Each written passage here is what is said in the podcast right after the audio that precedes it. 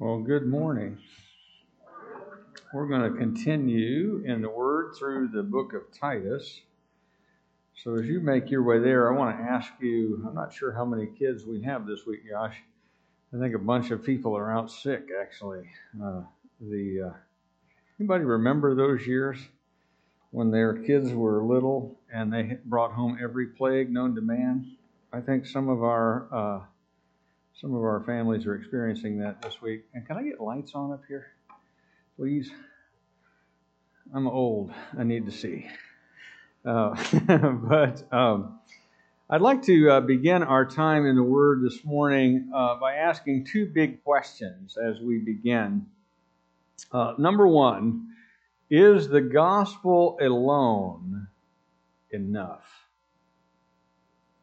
Is the gospel enough to save people from sin and death and hell, and then to transform their lives in the present, and then to glorify them for all eternity. Is the gospel alone enough? Or do we need to add something to the gospel in order to help people to be really saved? Do we need to add anything? Uh, here's the second question Can something outside a person change him or her on the inside? Is there something you can do? Is there some set of circumstances uh, or an environment that you can create or a set of practices that you can refrain from that will make you holy and acceptable to God? Now, these are not idle questions. I'm not asking for no reason. In fact, uh, the reason I'm asking is because I would argue that inside of every one of us is a deep desire either to do something or to refrain from doing something in order to make ourselves feel worthy of being saved. And so, since the very beginnings of the church, uh, there has been virtually an uninterrupted chain of teachers from the very beginning of the, the founding of the church, telling people, number one, that the gospel of salvation by faith alone in Jesus Christ alone, received by uh, a gift from God as grace alone, is insufficient to to save you and to transform your life for eternity. And number two, that you need to add some other things or thing to be a real Christian. Now, what the additional thing or things uh, are has varied over time. Now, sometimes it was things like, now, if you want to be a real Christian, you can't get married. And if you do get married, you can't have sex with your spouse. Uh, there have been um, other times when it has been, well, if you want to be a real Christian, well, then you need to keep the, the seven sacraments. By the way, it wasn't until the 1200s that they said they were seven. Before that, it was just two. Um, but so you got to keep the sacraments. You got to do all this. You got to do this, and you got to show up at church a certain number of times. And um, and if you if you want to be a real Christian, you can't drink. If you want to be a, a real Christian, uh, you have to have a certain length of skirt. Uh, if you want to be a real Christian, you can't wear makeup if you're a woman. Okay? To which the great Presbyterian preacher John, Donald Grey Barnhouse said, Look, I'm a farm boy, and here's what I know about it. If the barn needs painting, you paint it. All right? but, but, but, but in any case, there have been times where there have been people who said, well, if you want to be a real Christian, you can't cut your hair. My uncle grew up in a group called the Worldwide Church of God. And in the Worldwide Church of God under Herbert W. Armstrong, you had to keep all of the Jewish feast days and all of the Jewish law.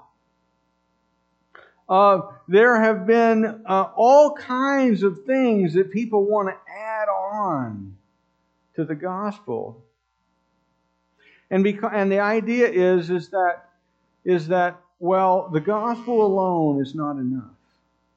And something outside you can really transform you. And it's got to be the right diet, it's got to be the right dress. It's got to be the right set of behaviors. It's got to be uh, the right schooling method for your kids. And if you do all of the things and check off all of the boxes, well, then you'll get everything right. And these things go to the heart of the gospel.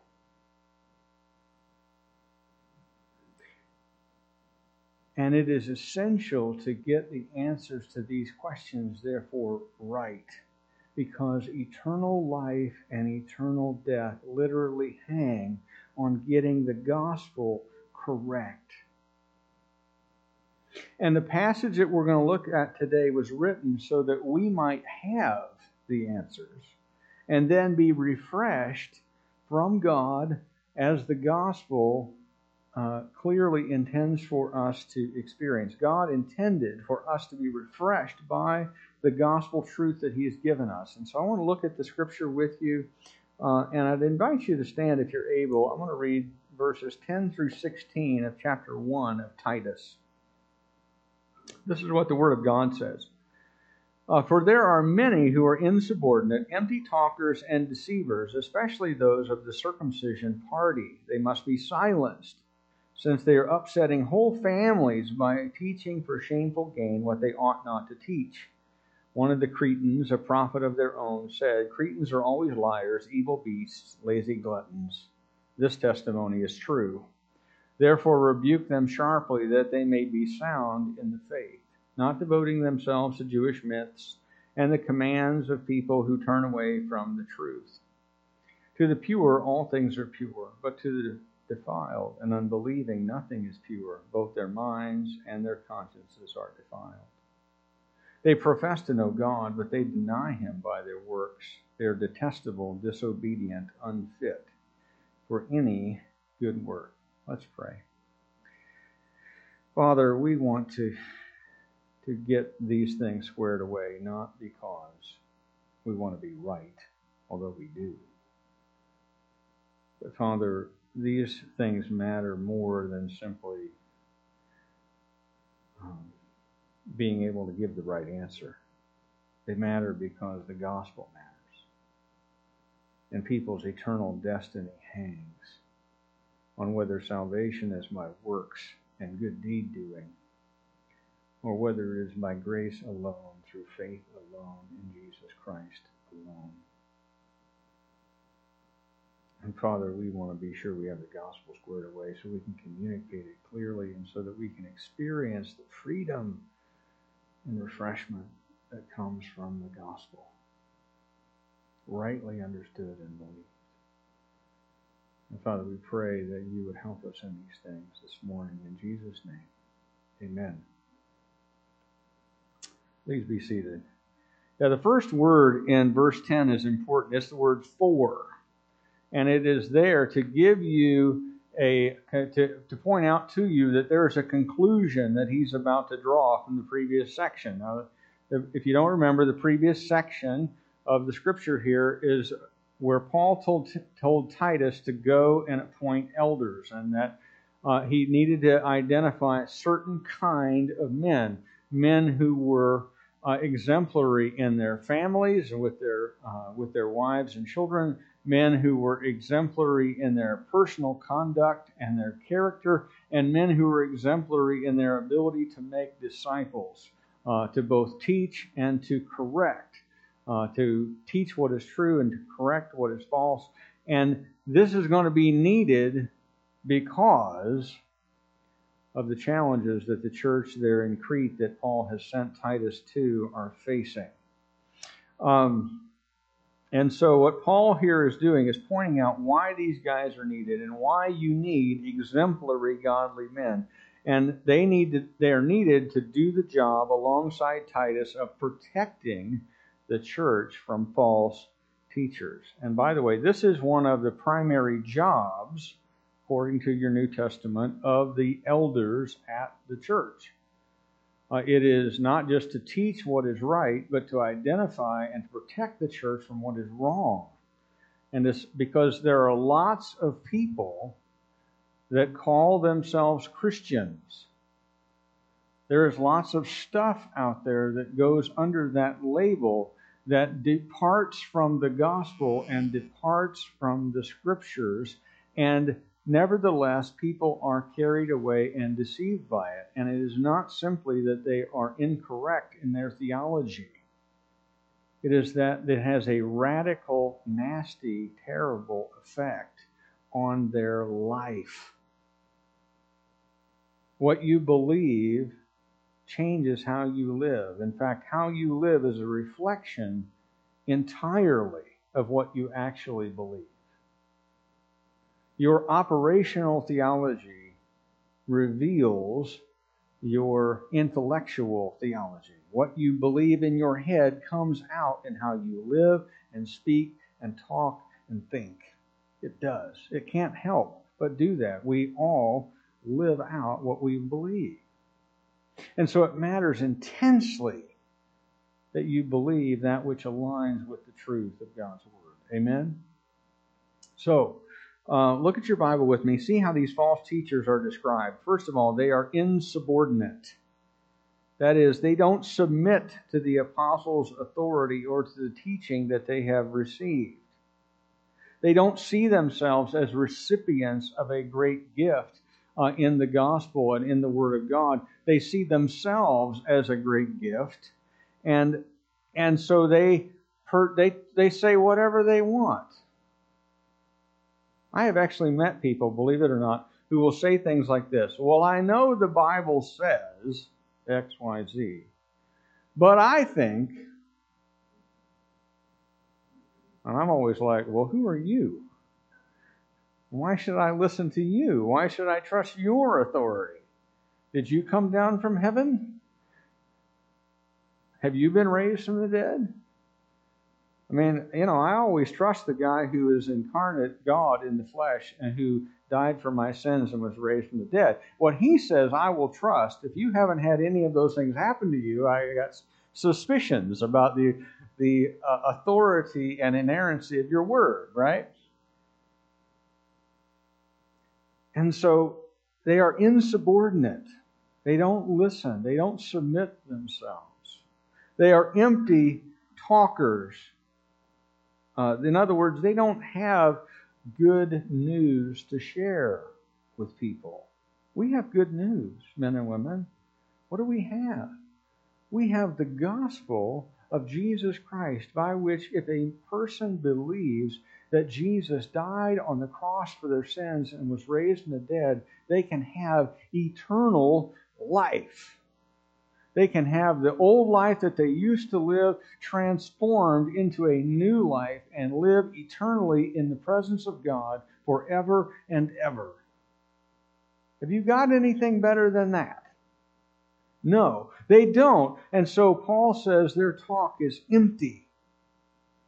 And they are also deceivers because by their teaching they lead people astray into error. And finally, uh, Paul calls out who some of these guys are. He says, especially the ones of the circumcision party.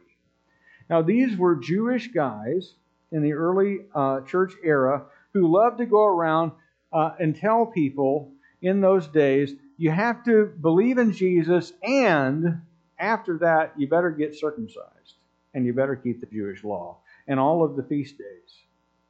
Because if you don't, well, you know, I mean, you're not really a Christian. To be a Christian, you got to get to be a Jew first. They were telling people there was something that they could do with their body that would transform their soul.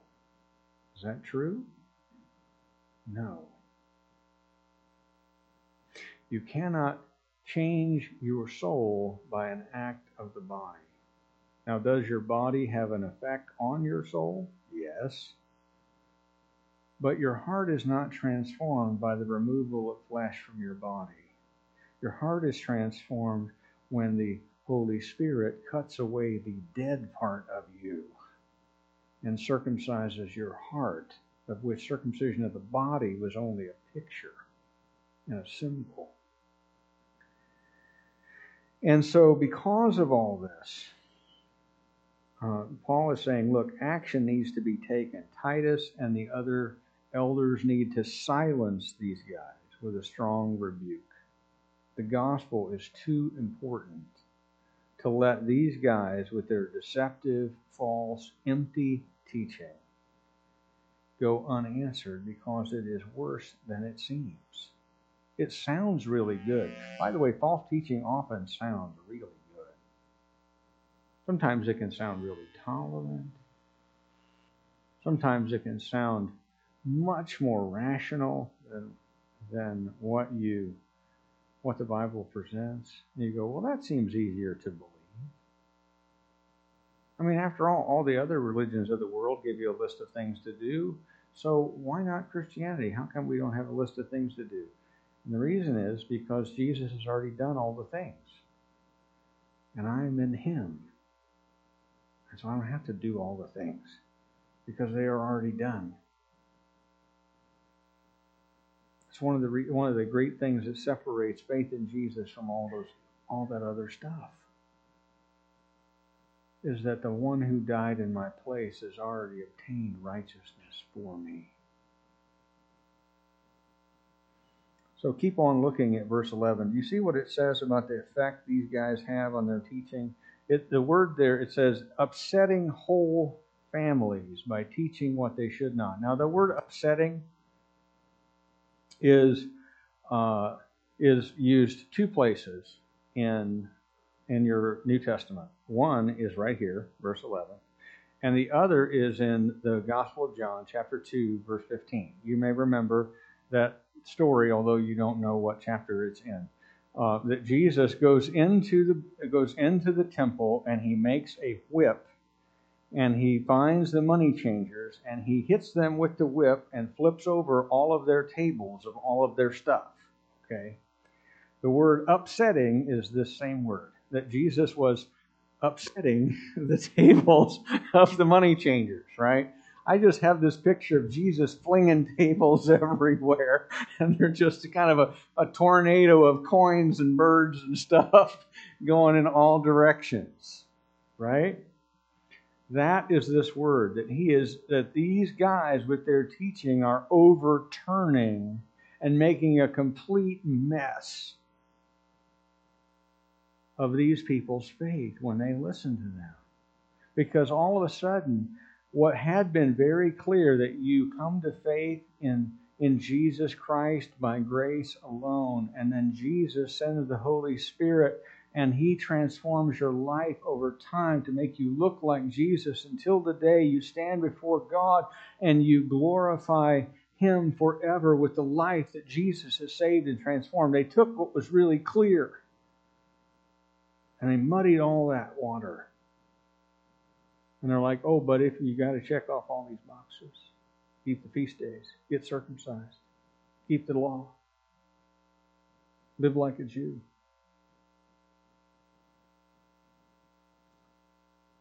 They are turning whole families upside down and doing damage to them. And look at the reason why. Look at what verse 11 says. They are doing it for the money. The word there in the ESV is for shameful gain. Now, let me be clear. Uh, the Bible never condemns paying people who faithfully present the Word of God.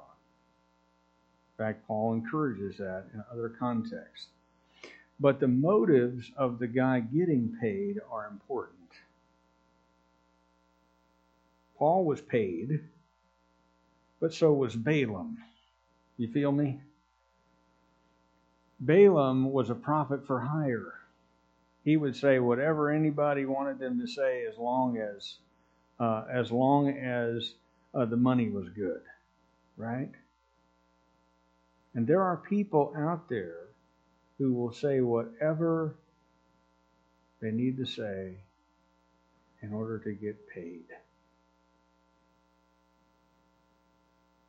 And if Oprah approves, so much the better because I move more product, right? And I'm not being snarky, I'm serious. Some of these people, that is precisely the market they are aiming at. the folks who are easily led astray. Because they are not shepherds, they are there to shear the sheep and take as much wool as they can off of every one of them. They are there to separate the naive from their money. You know, they are the, the religious equivalent of P.T. Barnum, who famously said, There's a sucker born every minute. Right? And they are looking for people to take advantage of. Like our modern day prosperity preachers. Have you heard these? You heard some? Have you seen some of these guys? Walking around in a $5,000 suit arguing that they need a, a third Gulfstream 5? Right? There's an indicator you might be in it for the money. If you think that God would tell you that, you know, what I really need is another $60 million private jet to ride around in, in case the other two are in the shop. I mean, really? You can't fly commercial like a regular person? Right? Oh, I forgot you're God's anointed. That's right. Really? You understand what I'm saying? It's one thing to get paid, it's another to be in it because you get paid.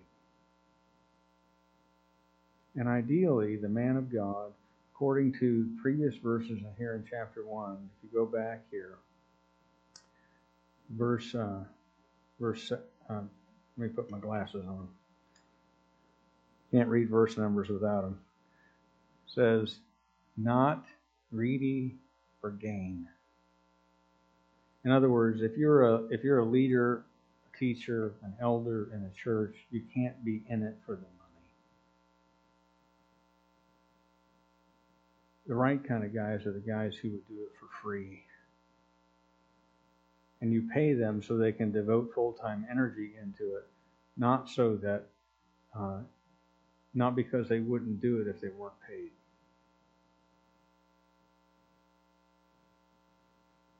I could go off here on a whole tangent, and I'll, I won't do it. But nonetheless, okay. Uh, verse 12 uh, might make you cock your head just a little bit and go, "What is Paul talking about here?" Uh, because he quotes it's it, he quotes a pagan prophet, uh, someone known to history, uh, whose name was Epimenides, and because of the nature of the quotation, which is pretty pretty pretty biting, right? He says Cretans are always liars and evil beasts and lazy gluttons. Now, you should know that Epimenides was, in fact, himself from Crete. He was a Cretan, so he should know, right? Um, but you should also know that this description is not an idle description. Crete is an island in the Mediterranean, and uh, as such, it was uh, in ancient times and had been for as long as anybody can remember the home of pirates, liars, and thieves of various kinds. Okay, it was it was a it was not the place that you would think. You know, I tell you what would be great. These people obviously need a church. We should go plant some. But that's what Paul and his friends went and did. They went. They're like, where is the least likely place for the gospel to grow? Crete. Okay, sounds great. Let's go there. Um, and to, to put it in perspective, okay, in Greek, the word to lie is the word kretinidzo. It literally means, if you translate the etymology of the words, to act like a Cretan. Okay, they were renowned for their lying, for their thieving, for their piracy. It was like y'all seen Pirates of the Caribbean? Okay, you remember when they go to Tortuga, right? And it's just kind of this place for every disreputable person on the Mediterranean Sea, right? This is Crete on the ancient Mediterranean. It's Tortuga, where just every disreputable individual in the world winds up. And this is where the church was planted. And ironically, it is because of the background of these people when the gospel came to them that these that these false teachers, when they came in, found such fertile soil. Right? Because one of the things that's true, and I've seen this happen, is that people who are first generation Christians, in other words, they didn't grow up in Christian homes, and that have lived kind of a wild and woolly life, the message of Jesus plus is really appealing to them. Because after all, they have this long list of stuff that they did when they were uh, Uh, when they were a true nature's child, firing off all their guns at once because they were born born to be wild, right? And they did that, right? They did that. They lived that life, and then they met Jesus, and they go, "Oh my gosh, my life has changed." Now, what I want to do is I want to make sure that it stays changed. And so along comes this false teacher and saying, "Well, you know, if you really want to change," and they back up the truck of all their religious mess. You need to get circumcised. Oh, okay, I'll get circumcised. Oh, and you need to keep the law. Oh, okay, I better do that. Oh, and you need to, okay, I better do that, right? And all of a sudden, people have moved from the freedom that the gospel brings to now being enslaved to a law and a set of rules that they can't keep. And they either become self righteous if they think they're keeping it, or they despair because they realize there's no way. And it destroys people's faith.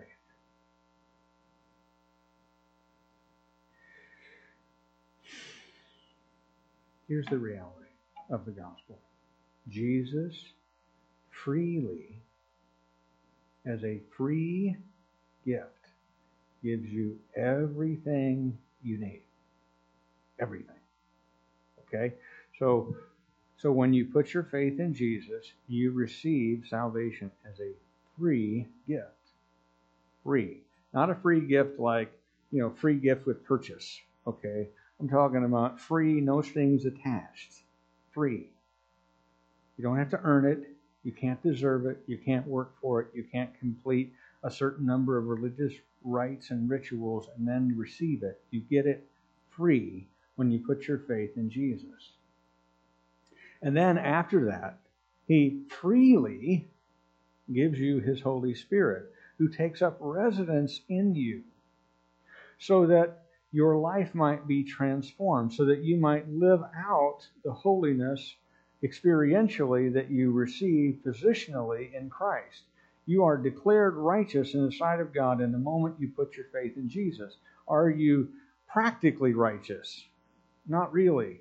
So you so that God gives you the Holy Spirit uh, to live inside you to produce practical righteousness. And he puts you in a community called church so that you can encourage each other and you can grow in that process, which is a relational process.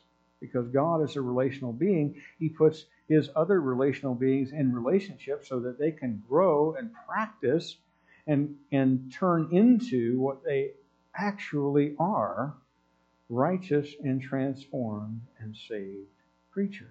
And He gives you the Word to give you instruction on how to actually live out the Christian life. Gives you spiritual gifts so that you don't become just a, a, a, a giant sucking sound, um, but you actually give out what's been poured into you, right? He gives you all these things. You don't obtain them by your effort and work. You yield your life to Christ and He gives it to you Let's keep going. Verses 13 to 16 say that you have to rebuke these false teachers because of the devastating effect of their heresies on the church. Now, these, uh, these verses um, and their teaching tell us that these, these things that these people are teaching need a strong rebuke because it has a devastating effect. So, look at the first sentence of verse 13. This is pretty funny if you understand what's going on here. He goes, This testimony is true. In other words, the words from Epimenides speak the truth. But notice who Paul thinks it refers to. It isn't his church, it's to these false teachers, which is pretty funny, right? Because the, the whole thing that these false teachers have got going is well, you know, all of you guys come from a place that's, you know, just kind of pirates, ne'er do wells, liars, uh, and thieves, and so you need the law. Because otherwise, you would be lazy gluttons, evil beasts, and liars, right? And Paul says, well, in fact, there are lazy gluttons, evil beasts, and liars, but they are not the people in the church. They're the people who are the false teachers. This testimony is true. Um, and he is saying, he is answering the false teacher's point. Oh, you think that that's true. And it is. It's true of you. It is true of you, you false teacher. And Paul is hoping and look, look at, keep looking at the verse here. He says, rebuke them sharply that they may be sound in faith. Paul is hoping that a strong rebuke of these guys will actually change them into Christians. That they will have sound faith, and so will the people in the church. And his hope is that telling people the truth about these things will turn everybody around and reorient them to believing the true gospel instead of Jewish myths and commands that come from people who have themselves turned away from Jesus. You see that? He says, Look, I want you to be all to be, I want everybody to be sound in the faith. I don't want you to turn aside to myths and human made rules because all these things don't have any power to actually change anybody's life.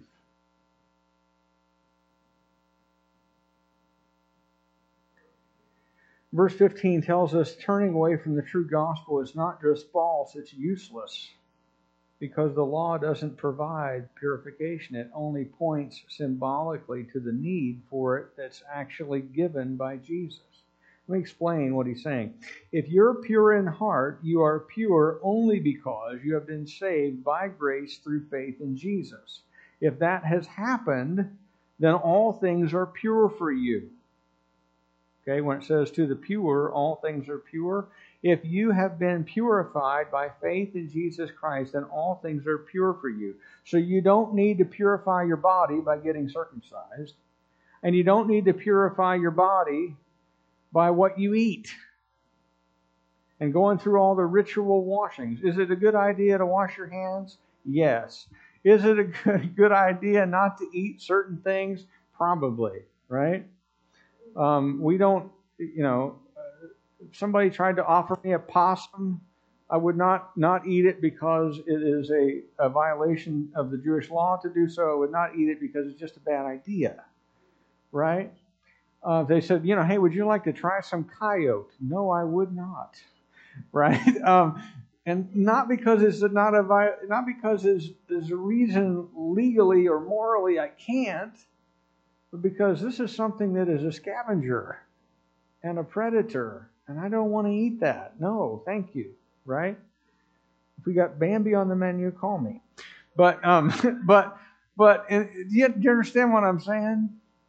It's not an issue of trying to purify your body because all things are pure. So, as Peter had his vision in Acts of the sheet that came down with, with all kinds of animals on it, and Jesus is telling him, Look, all people are, are able to be cleansed by Jesus, and all foods are clean because foods was just a way of pointing out the difference between what is pure and what is impure. But now that Jesus has come, he purifies all things and all people.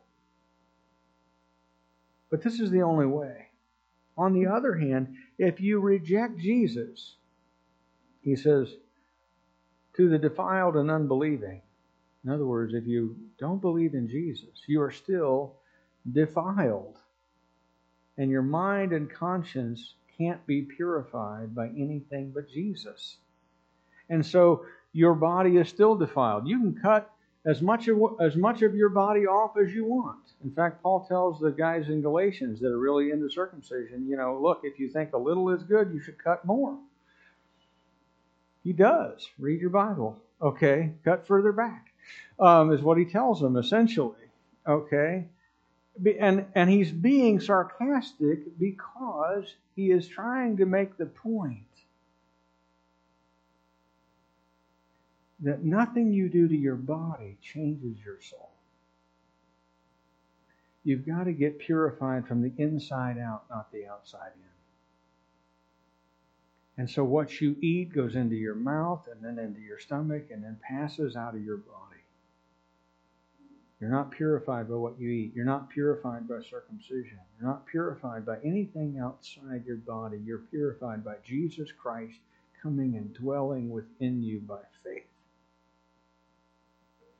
And so, verse 16 uh, reveals the fruit of the false teachers' lives. It says that they claim to know God, but in reality, their works falsify their claims because they are detestable in what they teach, in their motives for teaching it. They're disobedient to what Jesus clearly taught, and therefore they're unfit for any good purpose they might otherwise have.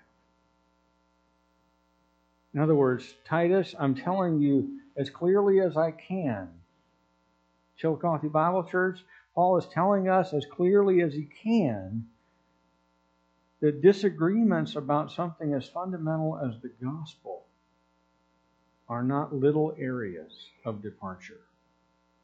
That this is big. And if you have anything that you say, Jesus plus this, then you are departing from the gospel that gives life people. So don't say Jesus plus your political party, Jesus plus the right schooling choice, Jesus plus the right dress length, Jesus plus don't cut your hair, Jesus plus no pants with zippers. Um, you know, Jesus plus no pants for women.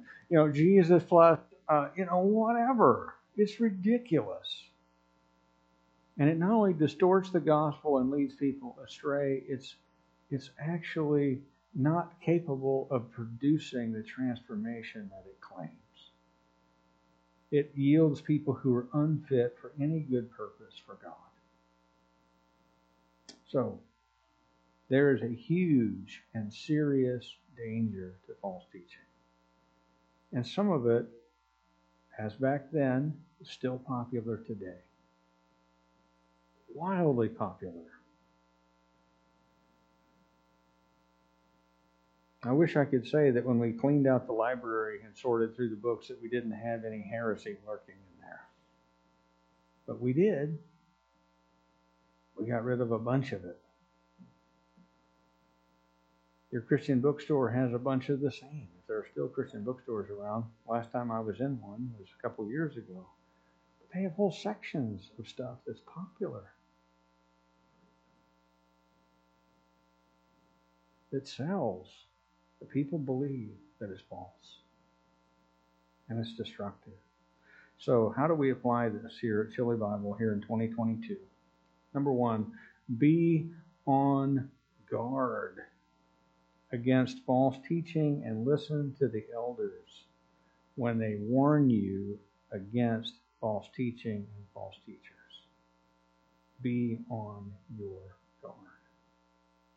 Not everyone who claims to be a Christian is one. Not everyone who is regarded as a good Bible teacher is, in fact, a good Bible teacher and a reliable guide to God's truth. So you will know, need to know the Word, and you will need to learn to be discerning between truth and error and to reject whatever is false. And in addition to that, when one of our elders or the elders together tell you that so and so is a false teacher or encourage you not to read or listen to certain people or to support their churches or their ministries or what have you, it isn't because we are narrow minded and hateful people. It is because we love you. It is because we love you and we are carrying out our responsibility, the reason for which God put us in those roles to shepherd your soul and to lead you to where the good grass is. Amen? So listen to them and submit your heart to the warning they've given you. It's for your protection. By the way, all of you know I'm going to be on sabbatical this summer for about six weeks. I'm still going to show up at church on most Sundays, uh, at least the ones I'm in the country for. Um, and um, uh, but the elders are still going to all be here, and they are shepherds who watch over your souls. So listen to them. The fact that I'm not here should not uh, affect the operation of the church really all that much. You'll have to get listen get to you'll get to listen to Pastor Josh share the word with you. And that'll be a wonderful thing because he's a very gifted teacher and communicator. And he loves Jesus. And you're going to get to hear him several weeks in a row. And that's a tremendous privilege. He's going to walk you through the word just like I do. But these other men, Kurt and Rick and Carl and Kenton, these are men who you can trust to watch over you as well. And when they speak about doctrinal issues, you should listen and heed what they say. Two more things, and then I'm done. Remember that Jesus is enough and seek Him. Jesus is enough. He not only offers the life that is truly life, He is the life that is truly life. And the closer you get to Jesus, the more you love Him, the more you start to look like Him.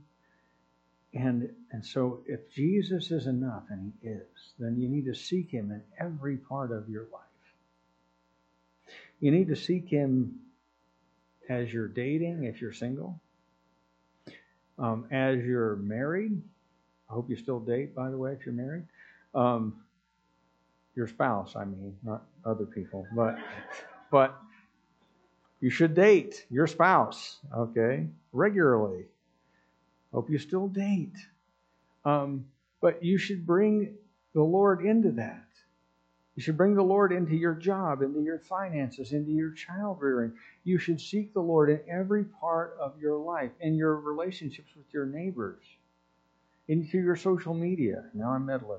Um, but into everything that you do and say and think. Seek the Lord. Seek Him in worship and fellowship with your fellow believers and through your disciple making day by day. Seek the Lord. And related to that, remember this. Remember that nothing but Jesus will transform you. I know that there is a longing out there in every single heart because it is in mine. And I know it's in yours.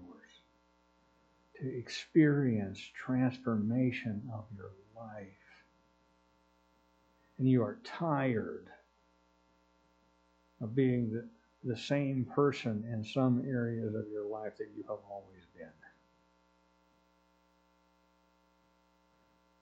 Jesus is the only hope for these things. He is the only person who changes us. You don't need to add, there's not a magic formula, a secret sauce, and on top of that, there's no shortcut. Everybody wants there to be something that you can do to change your life immediately. That's not how it works. After you put your faith in Jesus, your heart has been transformed and it's been purified immediately and forever, and you start to experience your daily life and transformation. But what the Bible calls sanctification only happens over time by daily obedience to Jesus by daily confession of your sin and repentance from it and starting over every time that you fail. But that is the good news. That is the good news. It means if you're a believer and you aren't fully sanctified yet, guess what? Jesus is still working on you. Jesus is still working on you. It isn't because you forgot something. It's because you're in the middle of a process that won't be finished until the day you stand before God in glory, but that Jesus promised he would finish. In fact, the scripture says it this way He who began a good work in you will carry it to completion until the day of Christ Jesus. He will. He will finish his work in you. And all you need to do is put your faith in Jesus and seek him out day by day by day. And as his life is lived in you, he changes you and transforms you. Amen. So remember to seek the Lord. Remember to reject false teaching. And remember that nothing but Jesus will ever change you. And you don't need to add anything else. Let's pray. God, our Heavenly Father, I pray that you would help us to remember these things. Help us to remember that Jesus died for all of our sins, and his death actually accomplished its objective. It transformed us and saved us and made us right with you. We have peace with God that can never take, be taken away. We have membership in your family, Father, and we can never lose that. Because all who call on the name of the Lord are saved. Every single one of us who call on Jesus Christ out of a need for salvation that we recognize because your Holy Spirit showed it to us. All who respond to that call, Father, are saved. And you keep working in us by your Holy Spirit, by your word, by our worship, by our fellowship with one another in your body, by our service with the gifts that you've also given to us. Father, you keep working. And you keep changing us. Father, we get impatient sometimes, but your work takes time. It takes time to bring life to that which is dead and to bring transformation to that which is bent away from you. And so, Father, I pray that you would help us to, to be patient and to seek you and to not look for some silly shortcut that won't work. To seek you in the daily life that you give to us, that you bless. And Father, we ask you your help and your blessing, your encouragement on every person who is here. Father, we give your blessing to every person who is here, knowing that Jesus died for all of our all of our sins, every one of us. And Father, we ask in Jesus' name, Amen.